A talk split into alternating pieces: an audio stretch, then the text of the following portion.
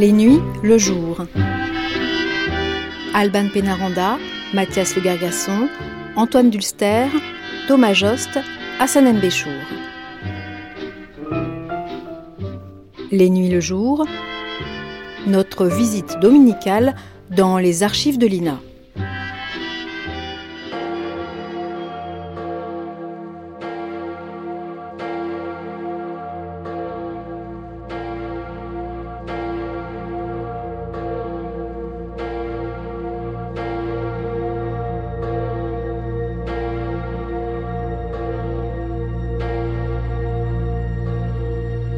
Bonjour à tous. Aujourd'hui, avant le programme d'archives que nous consacrerons samedi prochain aux cathédrales, moins d'un an avant la réouverture théorique des portes de Notre-Dame de Paris, et alors que s'achève une exposition consacrée au trésor de Notre-Dame au musée du Louvre à Paris, Pierre Assouline, en compagnie de l'historien de l'art Roland Recht, nous entraîne dans les travées de la cathédrale de Reims qui fut la cible de l'artillerie allemande en septembre 1914, sans doute la plus grande victime patrimoniale de la Première Guerre mondiale. Première diffusion en décembre 1999.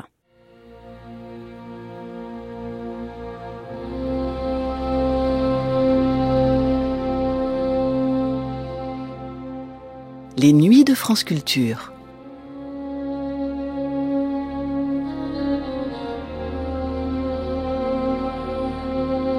Les Nuits de France Culture, une mémoire radiophonique.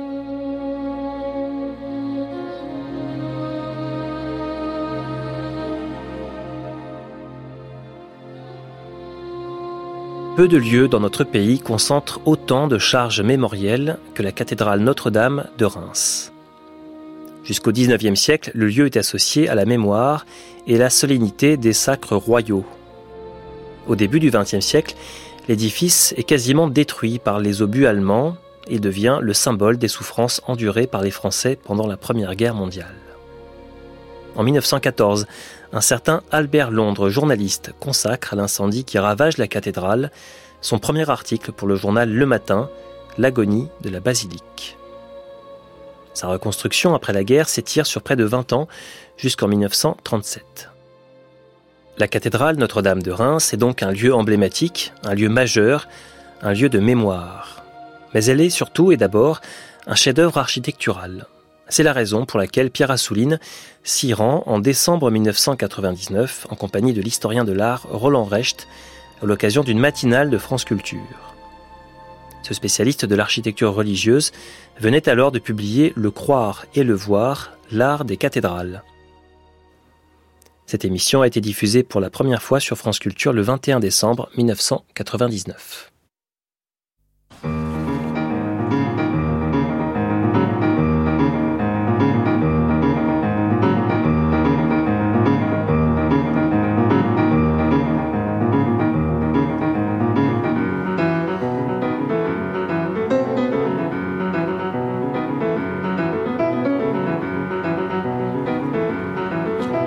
Première édition.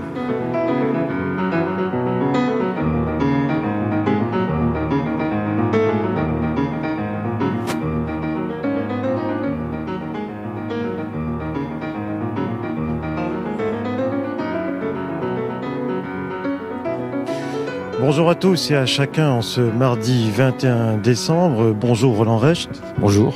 Et bonjour Père Gerlin. Bonjour. Merci de nous accueillir. Nous sommes ici sur le parvis glacé, il faut bien le dire, de la cathédrale Notre-Dame de Reims. Et nous allons y entrer. Et grâce à vous, Père Garlin, on va, vous allez ouvrir la porte pour nous. C'est très gentil, avec un peu d'avance. On vous suit.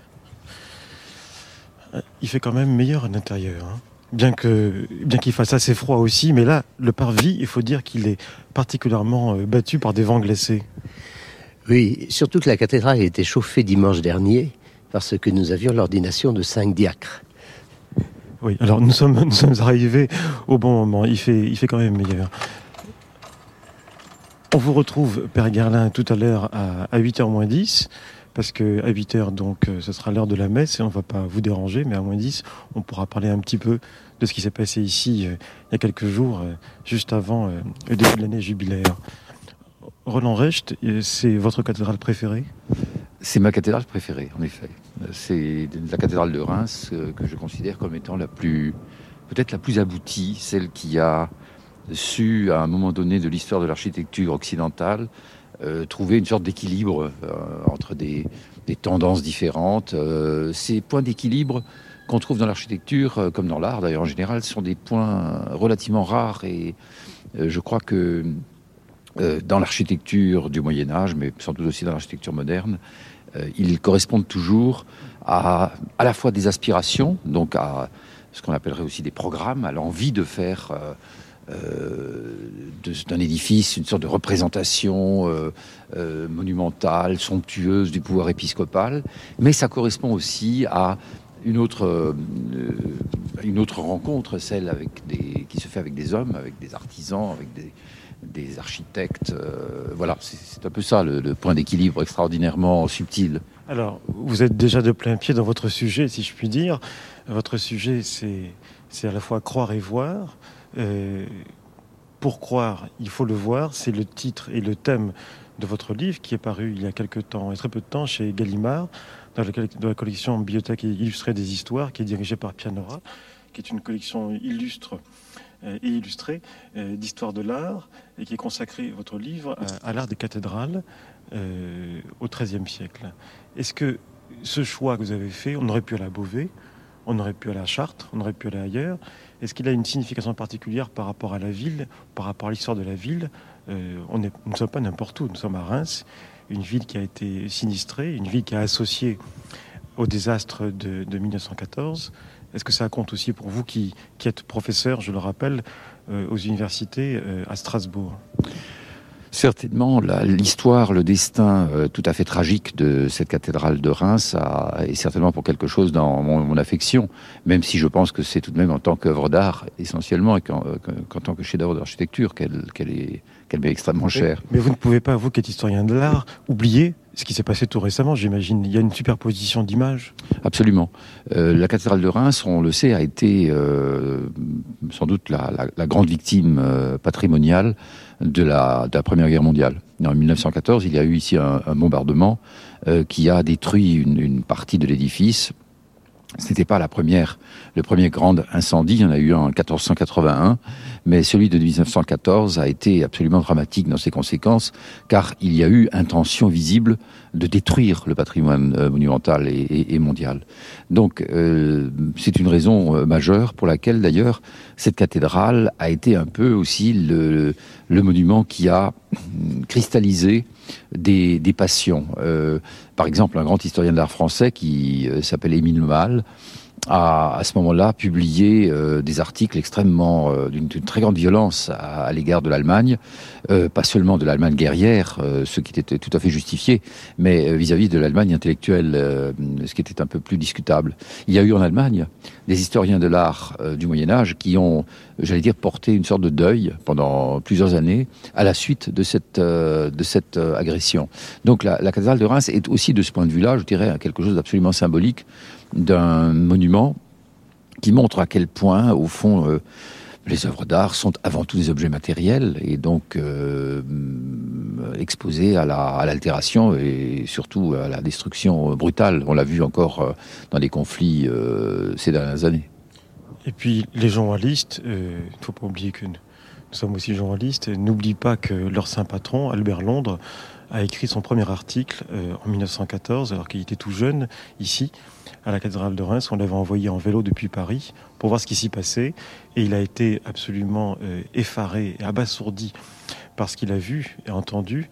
Et il a écrit son premier article, son premier reportage. Il est devenu par la suite le plus célèbre des grands reporters. C'était euh, Reims, euh, la cathédrale en flammes. Alors on va, on va vous suivre, Roland Recht, au cours de cette première édition.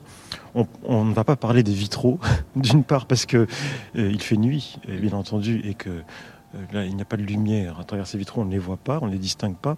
D'autre part, parce que nous avons décidé de consacrer la seconde édition avec des reportages de Céline Duchesnay sur euh, l'art des, l'art des, artisans et des maîtres verriers. donc on en parlera un peu plus tard. Mais pour l'instant, on va vous suivre. Nous sommes là dans le déambulatoire de Notre-Dame de Reims. vous êtes notre guide. Alors, alors, que, Nous ne sommes pas dans le déambulatoire. pour l'instant, nous sommes dans le bas-côté. Nous, allons nous, nous, nous Alors, peut-être que pour les auditeurs, euh, cette distinction entre le déambulatoire et le bas-côté est une distinction tout à fait euh, secondaire, et je, le comprends, je les comprends très bien. Mais euh, ça me permet de, de, de, dire quelque chose que, qui, me, qui me touche beaucoup ce matin. c'est votre invitation. Alors, ça, c'est pas du tout pour vous dire combien vous, êtes, vous avez été merveilleux de m'inviter, mais surtout parce que je considère que la euh, parler d'une œuvre d'art euh, au micro et sans image, c'est quelque chose de tout à fait extraordinaire. C'est une expérience euh, qui, pour moi, est, non pas tant émouvante que profondément, fait, elle fait partie, je crois, profondément de mon travail d'historien de, l'art. C'est-à-dire qu'il faut essayer de, faire monter jusqu'à la dimension langagière des objets visuels et ensuite, en plus, leur donner ici une dimension vocale, puisque nous parlons des, choses que nous voyons. Mais je suis sûr que les œuvres d'art ont un plus grand avenir pour la radio que pour la télévision. C'est à peine un paradoxe. Oui, c'est à peine un paradoxe, mais j'en suis profondément persuadé, parce que je crois que l'effort la tension euh, qui nous porte à, en, cherchant, je dirais, le, le mot juste et en même temps le mot qui ne doit pas être un mot trop trop technicien, parce que sinon l'auditeur ne, ne, ne, peut pas euh, maîtriser tous les vocabulaires techniques de tous les domaines euh, dont on parle à France Culture du matin au soir.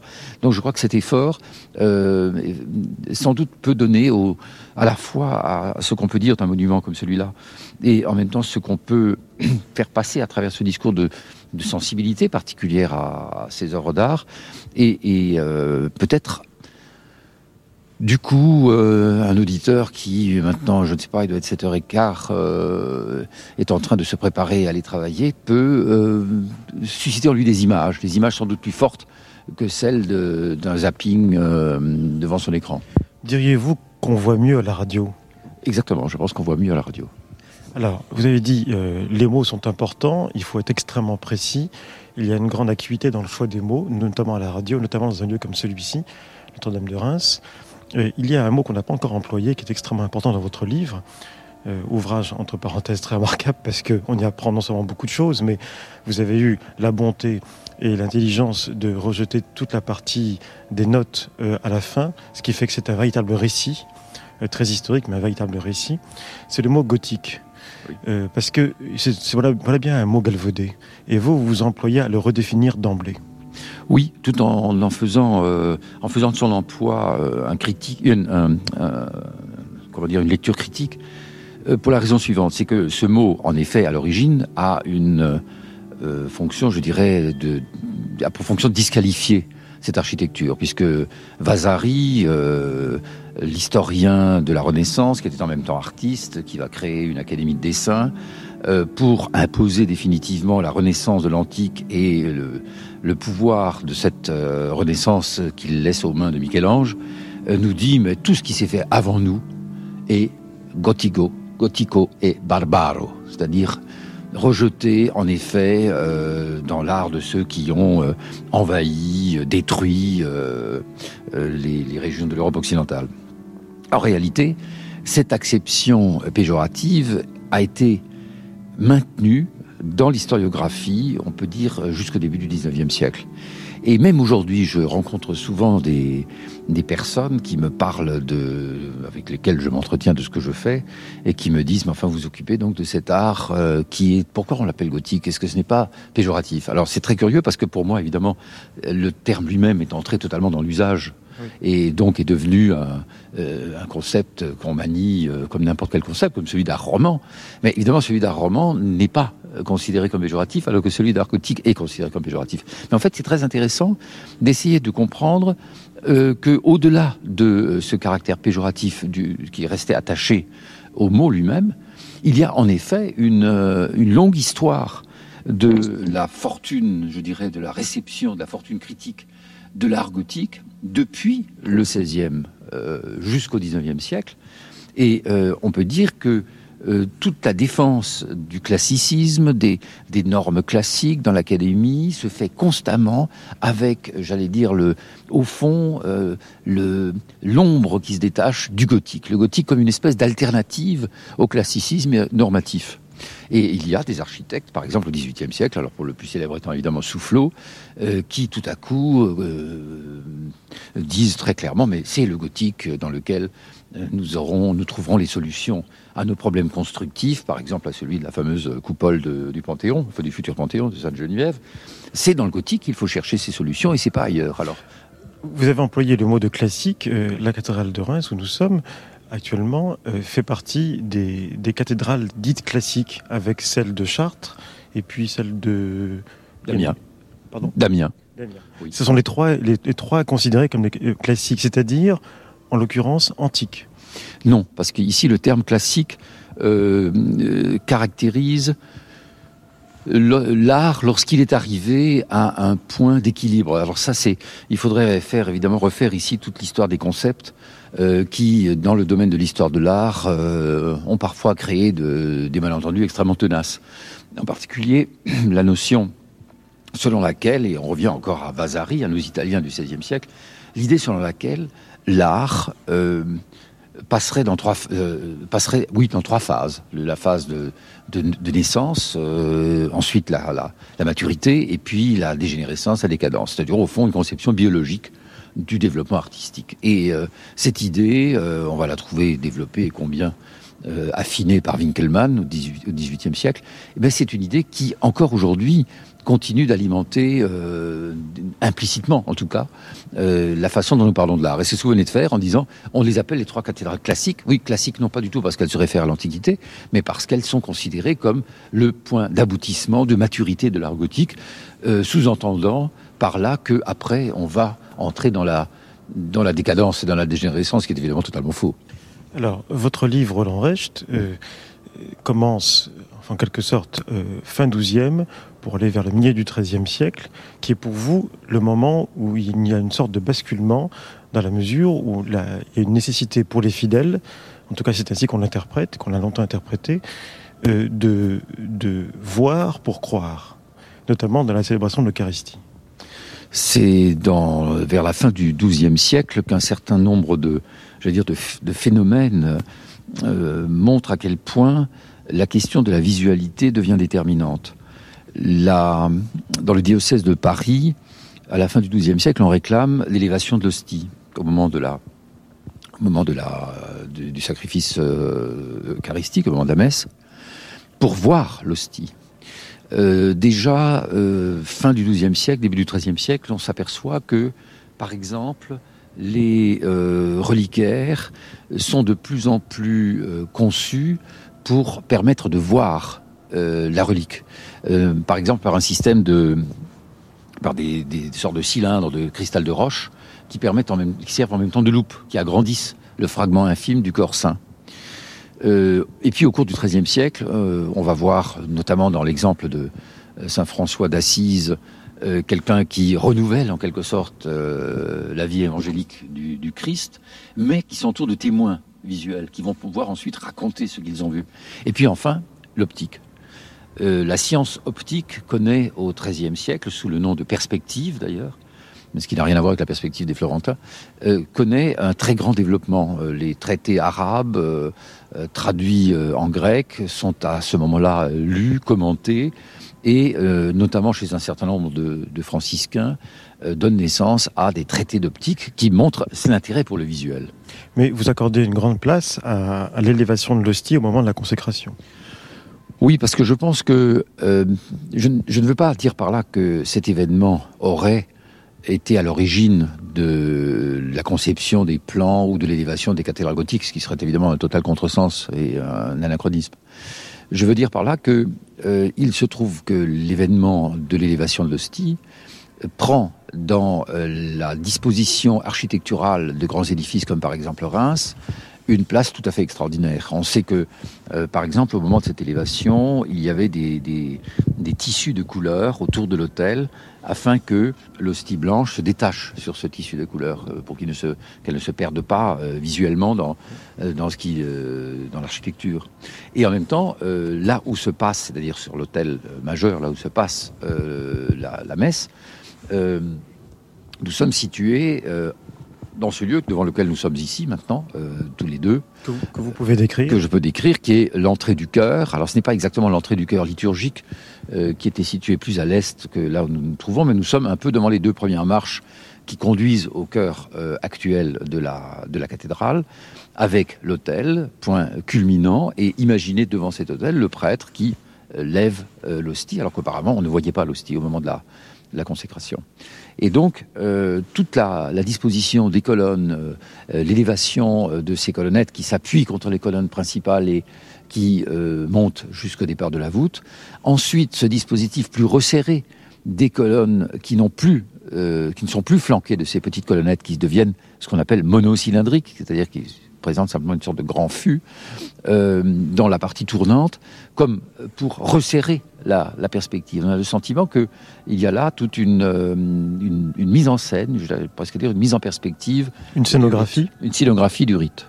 Alors, diriez-vous, Roland Reich, que l'église gothique a été faite pour la, plus pour la satisfaction esthétique des fidèles ou bien pour la satisfaction esthétique euh, des clercs et des connaisseurs Parce qu'il y a tout un débat là-dessus que vous abordez longuement dans votre livre. Oui, euh, un débat euh, sur lequel je, je, prends dans le livre une position très, très claire. Pour moi, il est évident que lorsqu'on commence à observer tous les raffinements visuels auxquels se livre l'architecture, les architectes plus exactement, dans la deuxième moitié du XIIe et au début du XIIIe siècle, il est évident que ces raffinements ne sont perceptibles que par très peu de personnes. Ce sont euh, les architectes eux-mêmes, ce sont quelques clercs. Quand vous dites euh, perceptibles ou appréciables Perceptibles, euh, donc, qui peuvent être appréciés. je pense que la, la délicatesse de, la, de toute la modénature, c'est-à-dire tous les éléments moulurés dans une architecture comme celle-là, qui les pousse, qui pousse ces éléments dans un, degré de raffinement beaucoup plus grand qu'à Chartres, euh, c'est quelque chose que euh, n'importe qui peut voir, bien sûr, mais euh, que peu de personnes peuvent apprécier, juger et promouvoir. Et donc je pense qu'il existait en effet un, petit groupe de personnes qui étaient composés de chanoines, peut-être plus de chanoines que d'évêques d'ailleurs, c'était des chanoines souvent qui s'occupaient de ces problèmes, de d'abbés, de et puis je dirais pour simplifier de quelques intellectuels, évidemment de quelques artistes aussi, qui connaissaient les monuments, qui suivaient activement euh, les nouveaux chantiers en disant il se passe actuellement quelque chose de très important à Reims. Et donc, euh, l'évêque d'Amiens va euh, essayer de savoir ce qui se fait à Reims. De même que l'archevêque de Reims avait, été, avait envoyé des gens pour voir ce qui se passait à Chartres. Et c'est ainsi que, euh, au fond, ces développements visuels, ces accentuations d'effets visuels euh, sont faites pour un regard artistique. Et je dirais que c'est ça la naissance de l'art moderne, en fait. Alors ici, à Notre-Dame de Reims, il y a tout ce qui s'offre au regard, qui est magnifique, dont on pourrait parler pendant des heures. Il y a également tout ce qui est inaccessible au regard, euh, d'abord pour des raisons euh, purement géographiques, architecturales. Euh, par exemple, les têtes grimaçantes. Et ça, on les voit plutôt dans votre livre, puisqu'elles sont photographiées de très près. Qu'est-ce qui est inaccessible au regard, à, part ces têtes sur lesquelles on va revenir? Il y a toute une partie, en effet, de l'édifice architectural et, du décor sculpté. Les deux choses sont absolument liées l'une à l'autre, qui sont imperceptibles à cause de l'immensité, à cause de l'échelle. Il faut dire que cette architecture gothique est hors d'échelle, euh, littéralement. C'est-à-dire, elle n'a jamais été faite pour l'homme. Elle est faite pour euh, accueillir euh, un rite, pour sans doute élever la pensée par un mouvement presque empathique, puisque nous sommes ici à 38 mètres sous clé dans la nef, que ensuite on va aller jusqu'à 48 mètres à Beauvais, et que, euh, par exemple, dans le cas d'Amiens, ce qui est très intéressant, Amiens a voulu dépasser largement Reims par une sorte de volonté de surenchère euh, pour aller jusqu'à 43 euh, mètres.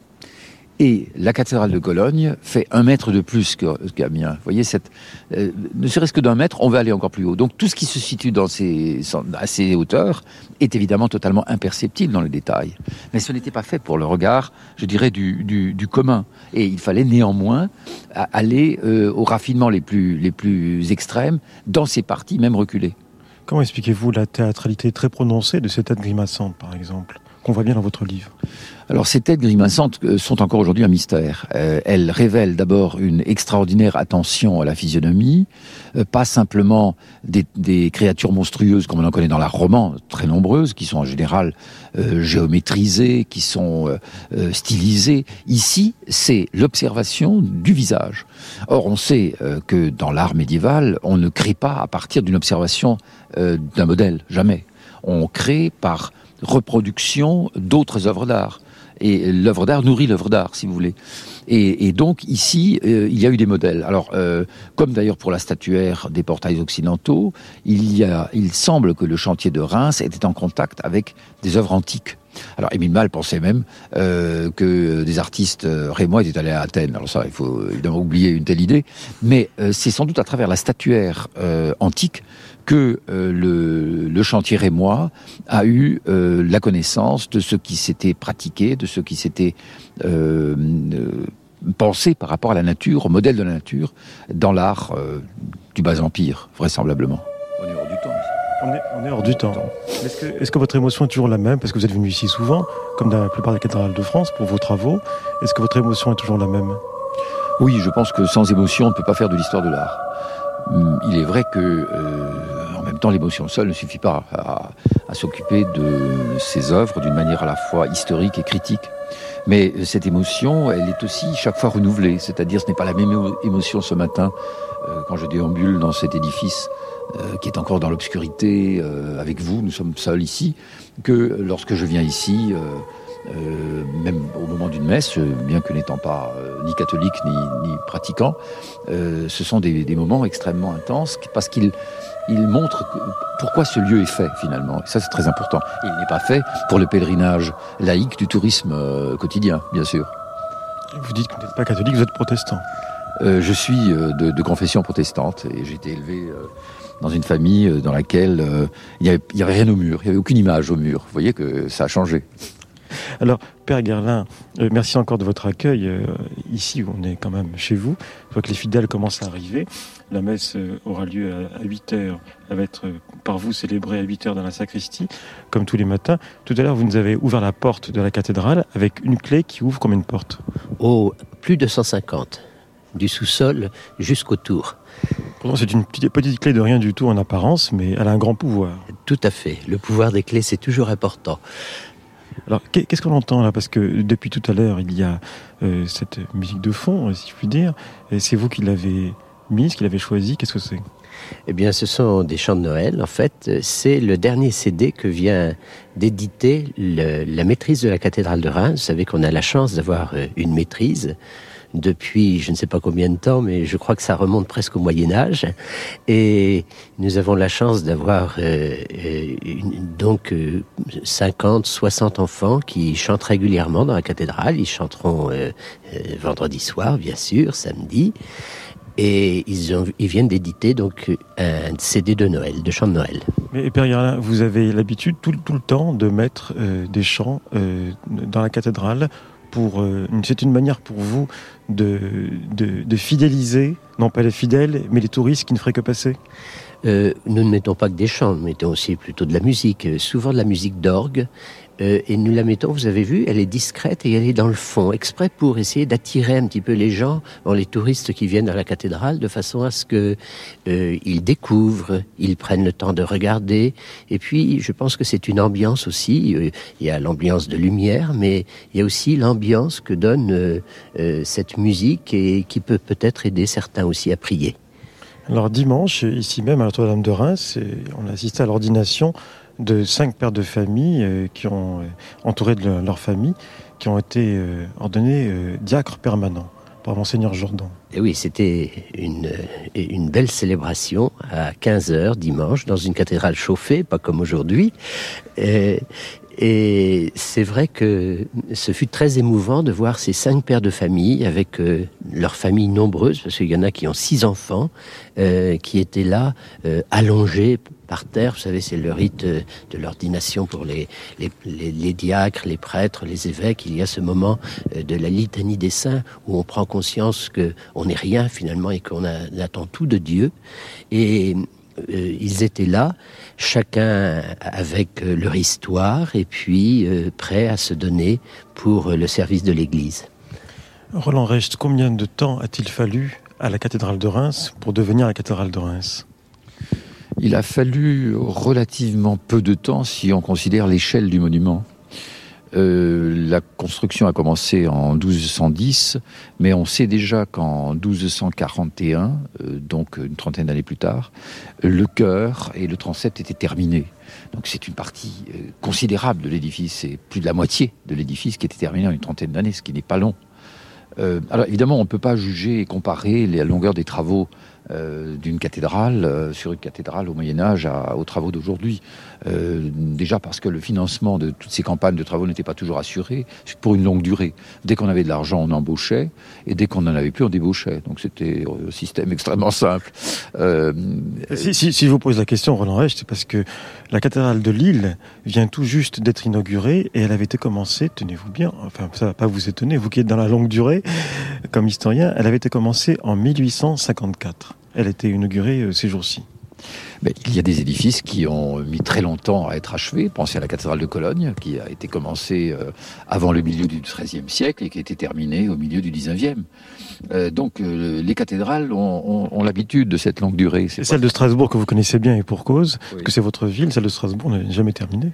On peut dire qu'elle n'est pratiquement jamais terminée, euh, non seulement parce qu'il n'y a qu'une flèche, la deuxième d'ailleurs jamais été construite, mais construite, mais aussi parce que euh, la pierre, le grès euh, rose de la cathédrale de Strasbourg étant extrêmement fragile, euh, la restauration, l'entretien, la conservation nécessitent des chantiers permanents. Il y a une équipe d'ouvriers de, de, qui travaille en permanence à l'entretien de, de, ces cathédrales. Michelet, je crois, parlait du, du peuple de, médecins qui doit entourer les cathédrales pour les soigner. C'est tout à fait ça. C'est une, une, belle image. Une belle image.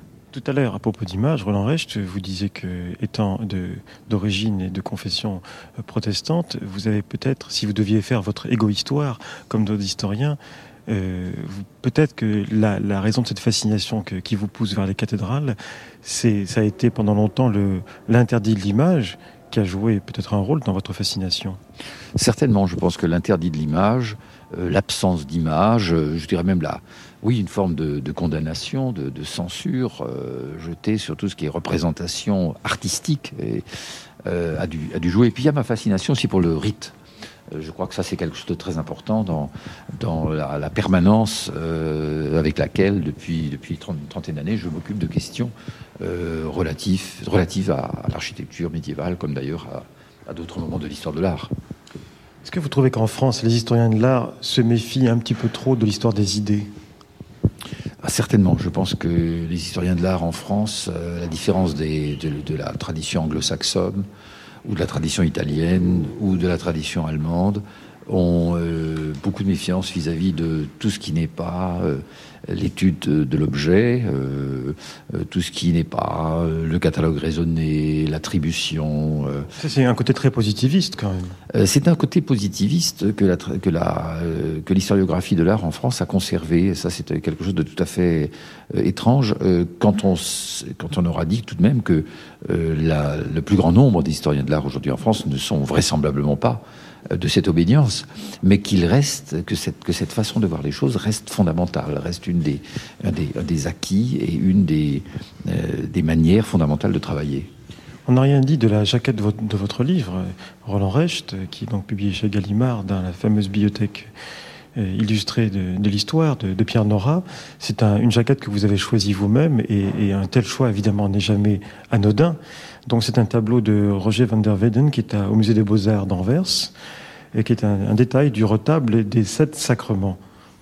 Et ce qui m'a bah, beaucoup plu dans ce tableau, c'est qu'il est presque dans le détail qui a été choisi comme une sorte de, euh, je dirais presque de, de, de, de résumé du contenu du livre. On y voit des colonnes euh, qui se succèdent, un rythme assez rapproché dans une église, et puis on aperçoit à travers les colonnes des, des fidèles qui, qui, marchent dans, dans l'espace de cette, de cette église, qui regardent, euh, qui, qui, euh, qui ne se dirigent pas intentionnellement vers un endroit précis. Mais c'est un détail qu'on voit sur la jaquette pour cause, mais sur la, le tableau dans son intégralité, ce qui est très important, ce qui est central, bien entendu, c'est la présence réelle du Christ, le corps du Christ. Oui, le, tableau euh, montre les sept sacrements et, montre euh, en particulier le sacrement de l'Eucharistie, euh, avec non seulement le prêtre qui est devant l'autel et donc qui, qui élève l'hostie, mais au premier plan, un Christ en croix, euh, qui avec avec euh, la Vierge, avec Madeleine, euh, avec Jean, et qui donne l'impression que tout à coup des personnages d'une de, de, de l'histoire de la Passion sont là au même titre que les personnes qui se promènent dans la dans la nef, cette espèce de on pourrait dire de, de collision de deux niveaux de réalité euh, qui est un des propres des, des, primitifs flamands. Mais vous avez raison de le dire, euh, l'Eucharistie, c'est l'idée sur laquelle euh, euh, il y a présence réelle du Christ. C'est pas c'est pas un symbole, c'est pas un signe, mais c'est la présence réelle euh, qui qui a été un des, des éléments absolument dominants de la de la pensée médiévale euh, et qui a trouvé son illustration dans la manière dont les artistes gothiques ont ensuite développé d'une manière narrative les cycles de la passion. Roland Recht, on a beaucoup parlé évidemment des cathédrales ce matin et de celle-ci en particulier, mais on n'a pas assez dit encore pourquoi Notre-Dame de Reims avait une architecture particulière. Qu'est-ce qui l'a distingué des autres? On peut dire que Notre-Dame de Reims a euh, innové, constitue même une véritable révolution dans le développement de l'architecture gothique. Pourquoi? Parce que jusque-là, euh, jusqu'à Chartres, donc qui est l'édifice qui a été construit, le grand édifice euh, qui a été construit juste avant Reims, jusqu'à Chartres, on construisait par empilement, on peut dire les choses comme ça, c'est-à-dire qu'au fond, une, une baie euh, est comme si elle était creusée dans un mur, découpée dans un mur.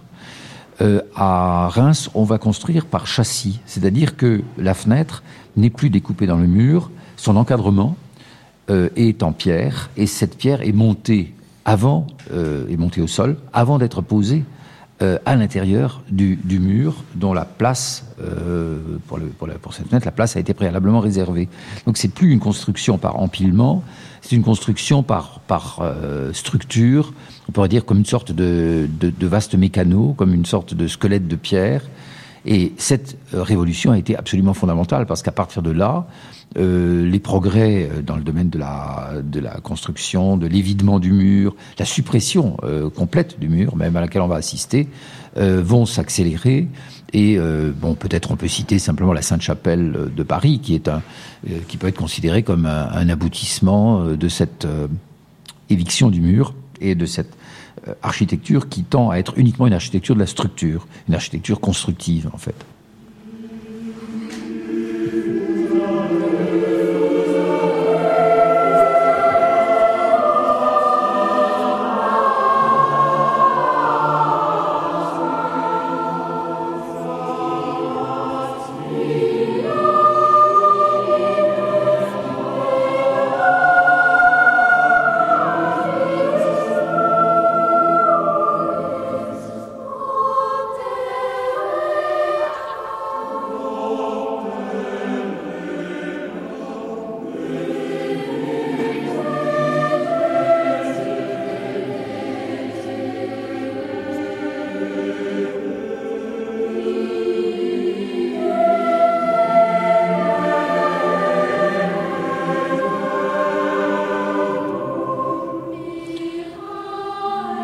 La maîtrise de la cathédrale de Reims, c'est direction Arsène Muserel avec Pierre Méa à l'orgue. Les vitraux, on n'en a pas encore parlé, Roland Recht, mais c'est important, on l'avait gardé pour la seconde partie. Je vous présente Céline Duchesnay. Bonjour. Bonjour. Notre, notre spécialiste en vitraux, entre autres choses, qui s'est rendue à l'atelier Jacques Simon. Voilà, on a, décidé de vous faire une présentation des vitraux de la cathédrale de Reims au travers euh, d'un atelier de verrier, c'est l'atelier Jacques Simon, vous venez de le dire Pierre, qui est en fait le plus vieil atelier de vitraux de France, donc c'est trois siècles et demi de création et de restauration, soit douze générations de maîtres verriers qui se sont relayés à Reims à l'ombre de la cathédrale.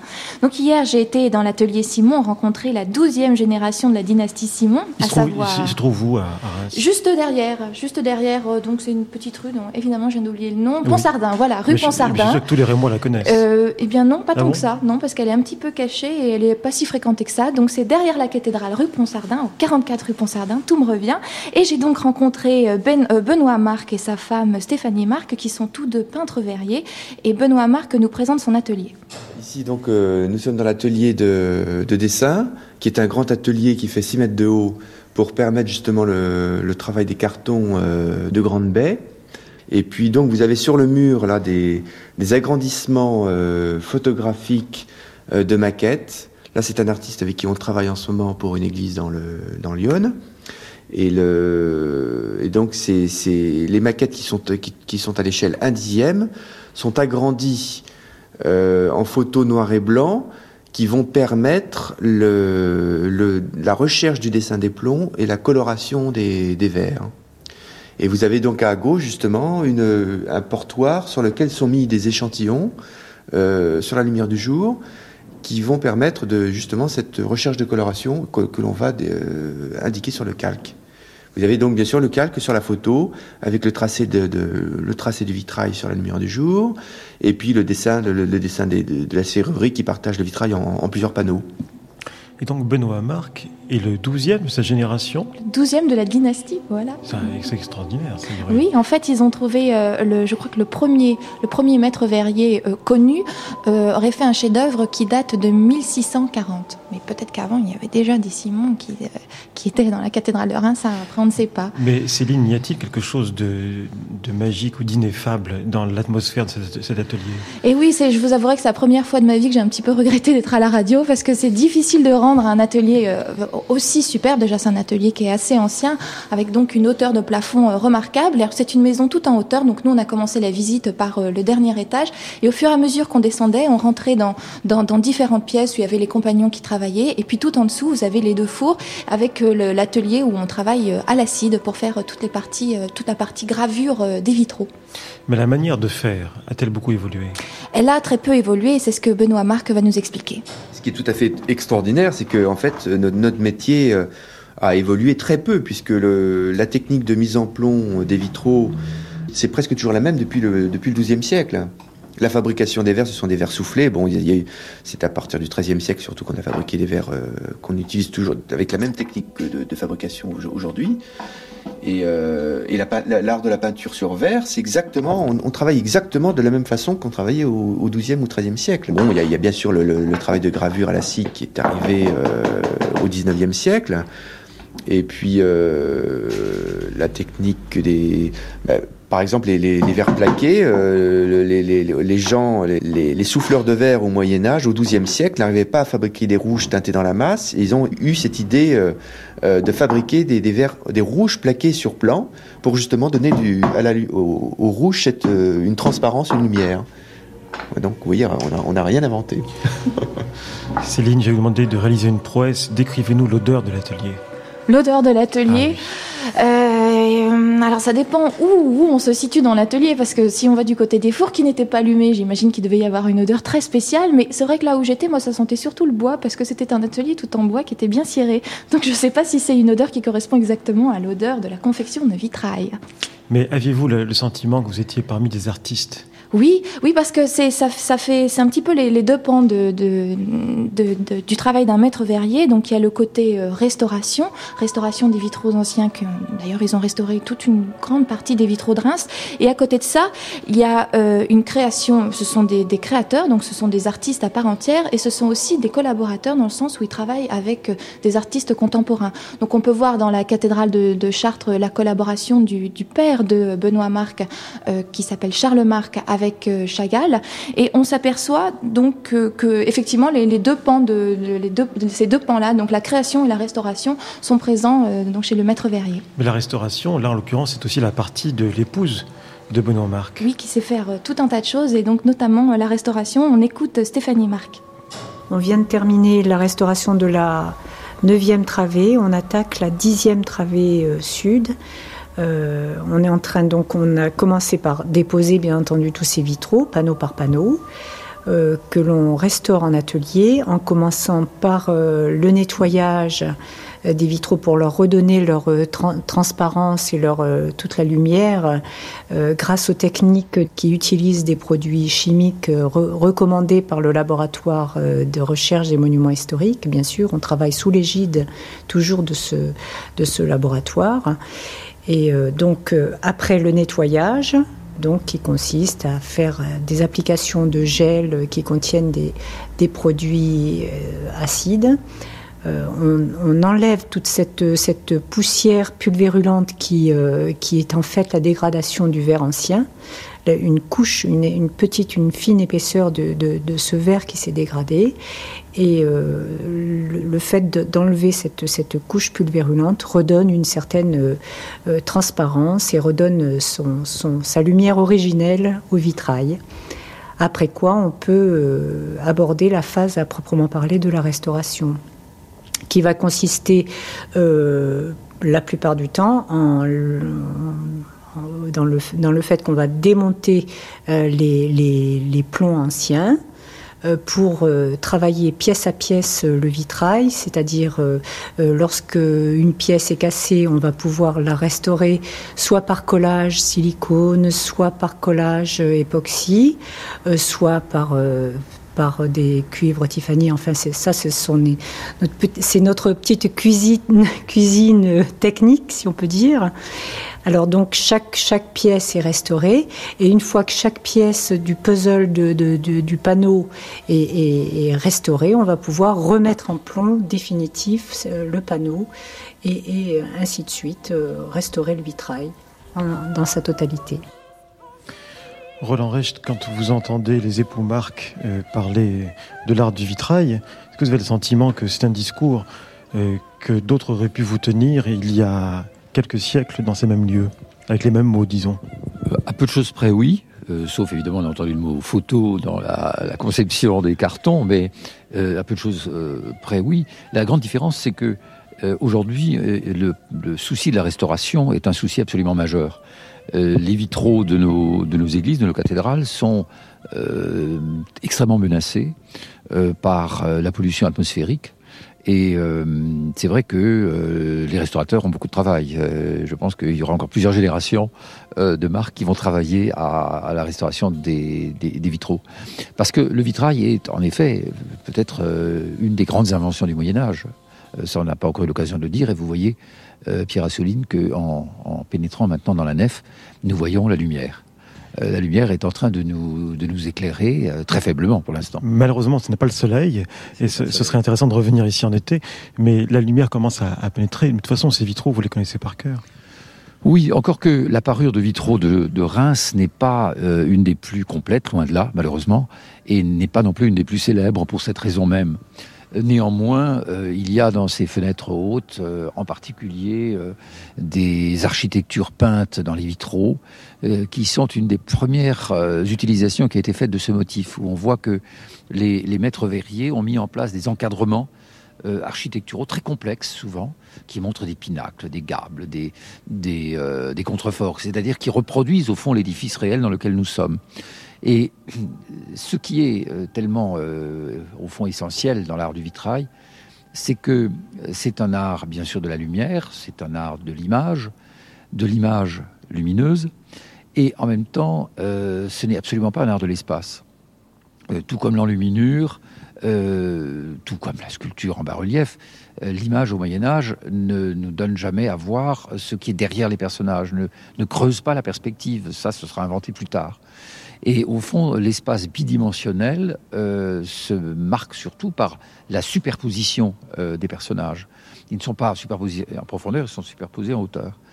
Et au fond, euh, dans le vitrail, avec l'arrivée de la lumière, telle que nous voyons, la voyons naître ici à l'heure présente, euh, cette lumière va nous faire apparaître certaines formes. Certaines formes vont donner l'impression d'être au premier plan, d'autres au second plan à cause des couleurs et à cause justement de l'intensité lumineuse. Et au fur et à mesure que cette intensité lumineuse se modifie au cours de la journée, euh, ces, couleurs vont faire basculer certaines formes, non pas au second plan, mais vont atténuer leur force, la force de leur présence au premier plan, vont donner plus d'importance aux éléments qui les entourent. Et cette sorte de, lente modulation, euh, je crois que c'est Claudel qui utilisait ce mot euh, très, que je trouve très juste, de modulation qui nous fait passer d'une forme à une autre, d'une intensité lumineuse à une autre, d'une couleur dominante et au fond d'une palette à une autre, euh, sans que pour autant l'espace même euh, qui est représenté soit en quoi que ce soit modifié. Donc nous allons poursuivre et quitter la nef pour nous diriger lentement vers le parvis. Avec vous, Roland Recht, euh, depuis tout à l'heure, on, vous écoute passionnément et on sait le médiéviste que vous êtes, on sait les années que vous avez passées à faire les travaux sur les cathédrales au XIIIe siècle et, sur l'art des cathédrales, on n'imagine pas que le même homme puisse se passionner pour l'art contemporain. Et pourtant, ce n'est évidemment pas contradictoire ni paradoxal. Et je sais que, par exemple, bon, vous vous intéressez beaucoup à, ce que fait Joseph Beuys, entre autres artistes contemporains. Par rapport aux, vitraux, à l'art du vitrail, est-ce que vous n'êtes pas frappé par le fait que un certain nombre d'artistes contemporains, je pense à Soulage, mais à d'autres également, ont pu être attirés par cette manière de, s'exprimer. Oui, je crois que la, tentation de, répondre à une commande d'un ensemble de vitraux dans une église euh, doit être grande pour un artiste contemporain. Euh, on a Chagall ici, dans, l'église même de Reims, et euh, beaucoup d'artistes plus récents, bien plus récents que, que, Chagall. Vous avez parlé de Soulage. Euh, il y a même certains jeunes artistes qui sont tentés par, cette, euh, par ce support, par cette technique. Alors évidemment, là aussi, il ne faut pas euh, s'imaginer que parce que Chagall ou parce que d'autres aujourd'hui font des vitraux, ils sont pour autant des maîtres verriers. Ils, ils, font des, des propositions. Des, il reste des peintres. Il reste des peintres, et je crois que c'est ça qui est très important, puisque de cette manière, au fond, on est euh, on va avoir des témoignages de la, manière dont l'artiste aujourd'hui approche le vitrail. Sans doute pour un maître verrier et pour un, auteur d'un carton euh, au XIIIe siècle, ce serait une façon euh, pas tout à fait juste d'aborder la question du, vitrail. Néanmoins, je, pense que je ne dirais pas que l'art sacré aujourd'hui n'a plus d'avenir, ce serait évidemment excessif. Et néanmoins, il est évident que nous ne sommes plus du tout dans la situation où nous étions au XIIIe, XIVe, XVe siècle, où euh, la totalité des commandes, la totalité de la possibilité expressive pour un artiste euh, était aux mains du clergé ou du pouvoir euh, féodal. Nous sommes dans une situation telle aujourd'hui que faire répondre à une commande pour un édifice sacré place l'artiste dans une euh, position extrêmement euh, différente et, ne change rien, je dirais, à son identité d'artiste. Alors, on se dirige vers l'extérieur, parce qu'il faut quand même parler un peu de la façade. Oui, alors ça c'est très intéressant, parce que nous sommes en train de nous diriger vers l'extérieur, en sachant que euh, ce revers de façade de la cathédrale de Reims est une des choses les plus extraordinaires. C'est la première fois euh, qu'on a décidé de d'orner de sculptures aussi le revers de la façade. Donc pas seulement l'extérieur, mais aussi l'intérieur. Et euh, cette porte, c'est la porta coeli, comme dit l'exégèse médiévale, c'est la porte du ciel. Au-dessus de cette, de, de cette porte, il y a une rose. Et dans cette rose, au centre de la rose, dans le vitrail central, on voit la dormition de la Vierge. Et la dormition de la Vierge est surmontée d'une autre toute petite, un tout petit oculus qu'on voit à peine, euh, qui est euh, le Christ portant euh, l'âme de sa mère. Et très exactement de l'autre côté, comme les deux faces d'une médaille, il y a le gable qui se dresse au-dessus du portail central. Quand on arrive de loin, on le voit. Et dans ce gable est représentée la scène qui traditionnellement se trouve dans le tympan, à savoir le couronnement de la Vierge. Donc on a une sorte d'hymne marial qui est évidemment tout à fait légitime dans un édifice dont la patronne est la Vierge, la patronne de la cathédrale, mais aussi la patronne de la ville de Reims, était la Vierge. Et euh, j'insiste là-dessus parce que cela nous montre bien que euh, dans cette conception de, l'édifice sacré, de l'édifice euh, cultuel, il y a des, j'allais dire, des subtilités qui sont qui ne sont pas imaginables, concevables, sans qu'il y ait un parfait accord entre le théologien, euh, l'architecte, les sculpteurs, euh, les, maîtres verriers, bien entendu. Il y a une, collaboration très étroite entre toutes ces personnalités qui interviennent dans le chantier. Ça y est, maintenant nous sommes sur le parvis de la cathédrale Notre-Dame de Reims et déjà euh, nous subissons l'agression du monde moderne, les marteaux-piqueurs, les voitures, la pollution, tout le reste. Bref, on était un peu hors du monde pendant une heure et demie avec vous, Roland Recht, à l'intérieur, et avec le Père Garlin qui nous a rejoint, puisque la messe vient de se terminer et les fidèles viennent de partir. On était vraiment hors du monde à l'intérieur, et, déjà nous sommes agressés en quelque sorte. Oui, bon, en même temps, nous en avons l'habitude de cette forme d'agression. Euh, alors ça, c'est aussi très intéressant de penser qu'autour de nous, il y a cette théorie de, de saints ou de scènes euh, religieuses euh, qui ont à voir plus ou moins directement avec la vie quotidienne des hommes du Moyen Âge. Non pas sur la façade. Sur la façade. Non pas qu'ils aient pu comprendre tout ce qui était représenté là, mais il y a une grande proximité euh, entre le saint, le, à la fois le corps saint, la relique du corps saint, et la représentation du saint et de l'homme médiéval. C'était des personnages qui avaient pour lui une grande familiarité, euh, qu'il, j'allais presque dire qu'il saluait quotidiennement quand il entrait dans l'église. Et donc, euh, ce monde extérieur euh, dans lequel nous venons de, pénétrer, euh, à part le bruit, c'est le monde naturel et, c'est la face que l'édifice sacré tourne vers ce monde quotidien. Et je crois qu'il faut aussi le lire comme cela, comme une sorte de, de double, je n'ai pas, message ne me plaît pas beaucoup, mais enfin, de double discours qui est tenu vers l'homme qui vient, vers cette porta coeli, et celui qui, la quitte, qui quitte l'édifice et donc qui sort par cette porte. Et puis il faut lire votre livre Le croire et le voir euh, chez Gallimard, il faut le lire comme également une anthropologie du regard. Parce que finalement, ce que vous avez tenté, y compris avec vos, précédents livres, sur les, bâtisseurs des cathédrales gothiques, sur la lettre de Humboldt, de jardin paysager euh, ou daguerreotype, sur le dessin d'architecture, c'est aussi ça. Et, notamment avec le dernier, Penser le patrimoine, sur mise en scène et mise en ordre de l'art, c'est une, en quelque sorte une anthropologie du regard. Oui, c'est cela qui m'intéresse, c'est d'essayer de comprendre euh, à, quel moment de l'histoire euh, du développement artistique euh, le, regard de l'homme s'est modifié. Pourquoi il s'est modifié, dans quelles circonstances et comment nous pouvons observer cette modification. Alors non pas dans les récits des hommes du passé qui nous diraient nous changeons maintenant de, de, façon de voir, mais dans les œuvres. Je crois que c'est en observant le plus attentivement possible les œuvres d'art que nous pouvons voir comment ces différentes flexions du regard se sont manifestées à des moments clés. Alors c'est autour du 1800, c'est autour de, euh, c'est au XIIIe siècle, euh, deuxième moitié du XIIe déjà, c'est aussi au XXe siècle, euh, autour de Marcel Duchamp, mais ça c'est une autre histoire. Merci infiniment Roland Recht. Merci d'avoir été avec nous. Aujourd'hui, première édition était réalisée avec la technique Gilles Manet, Jean-Pierre Collard et pour les moyens chef David Anéas, coordination Claire Poinsignon, documentation la Rubens, reportage chez les maîtres verriers Céline Duchesnet et réalisation Guy Perramort. Merci à vous Roland Recht et merci Père Guerlain de votre accueil. Cette émission a été diffusée pour la première fois sur France Culture le 21 décembre 1999.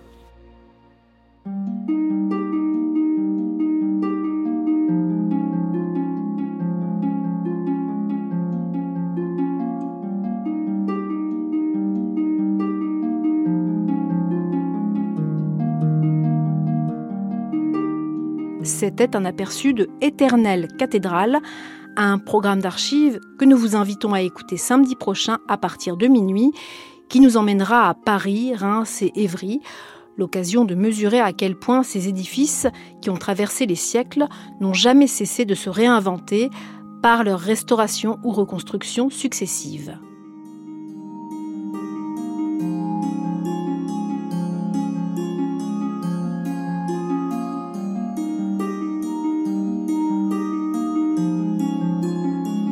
Et d'ici là, cette nuit et toutes les nuits dès minuit sur France Culture, nous vous proposons une sélection d'archives à télécharger et réécouter quand vous voulez sur le site et sur l'application Radio France à la page des nuits.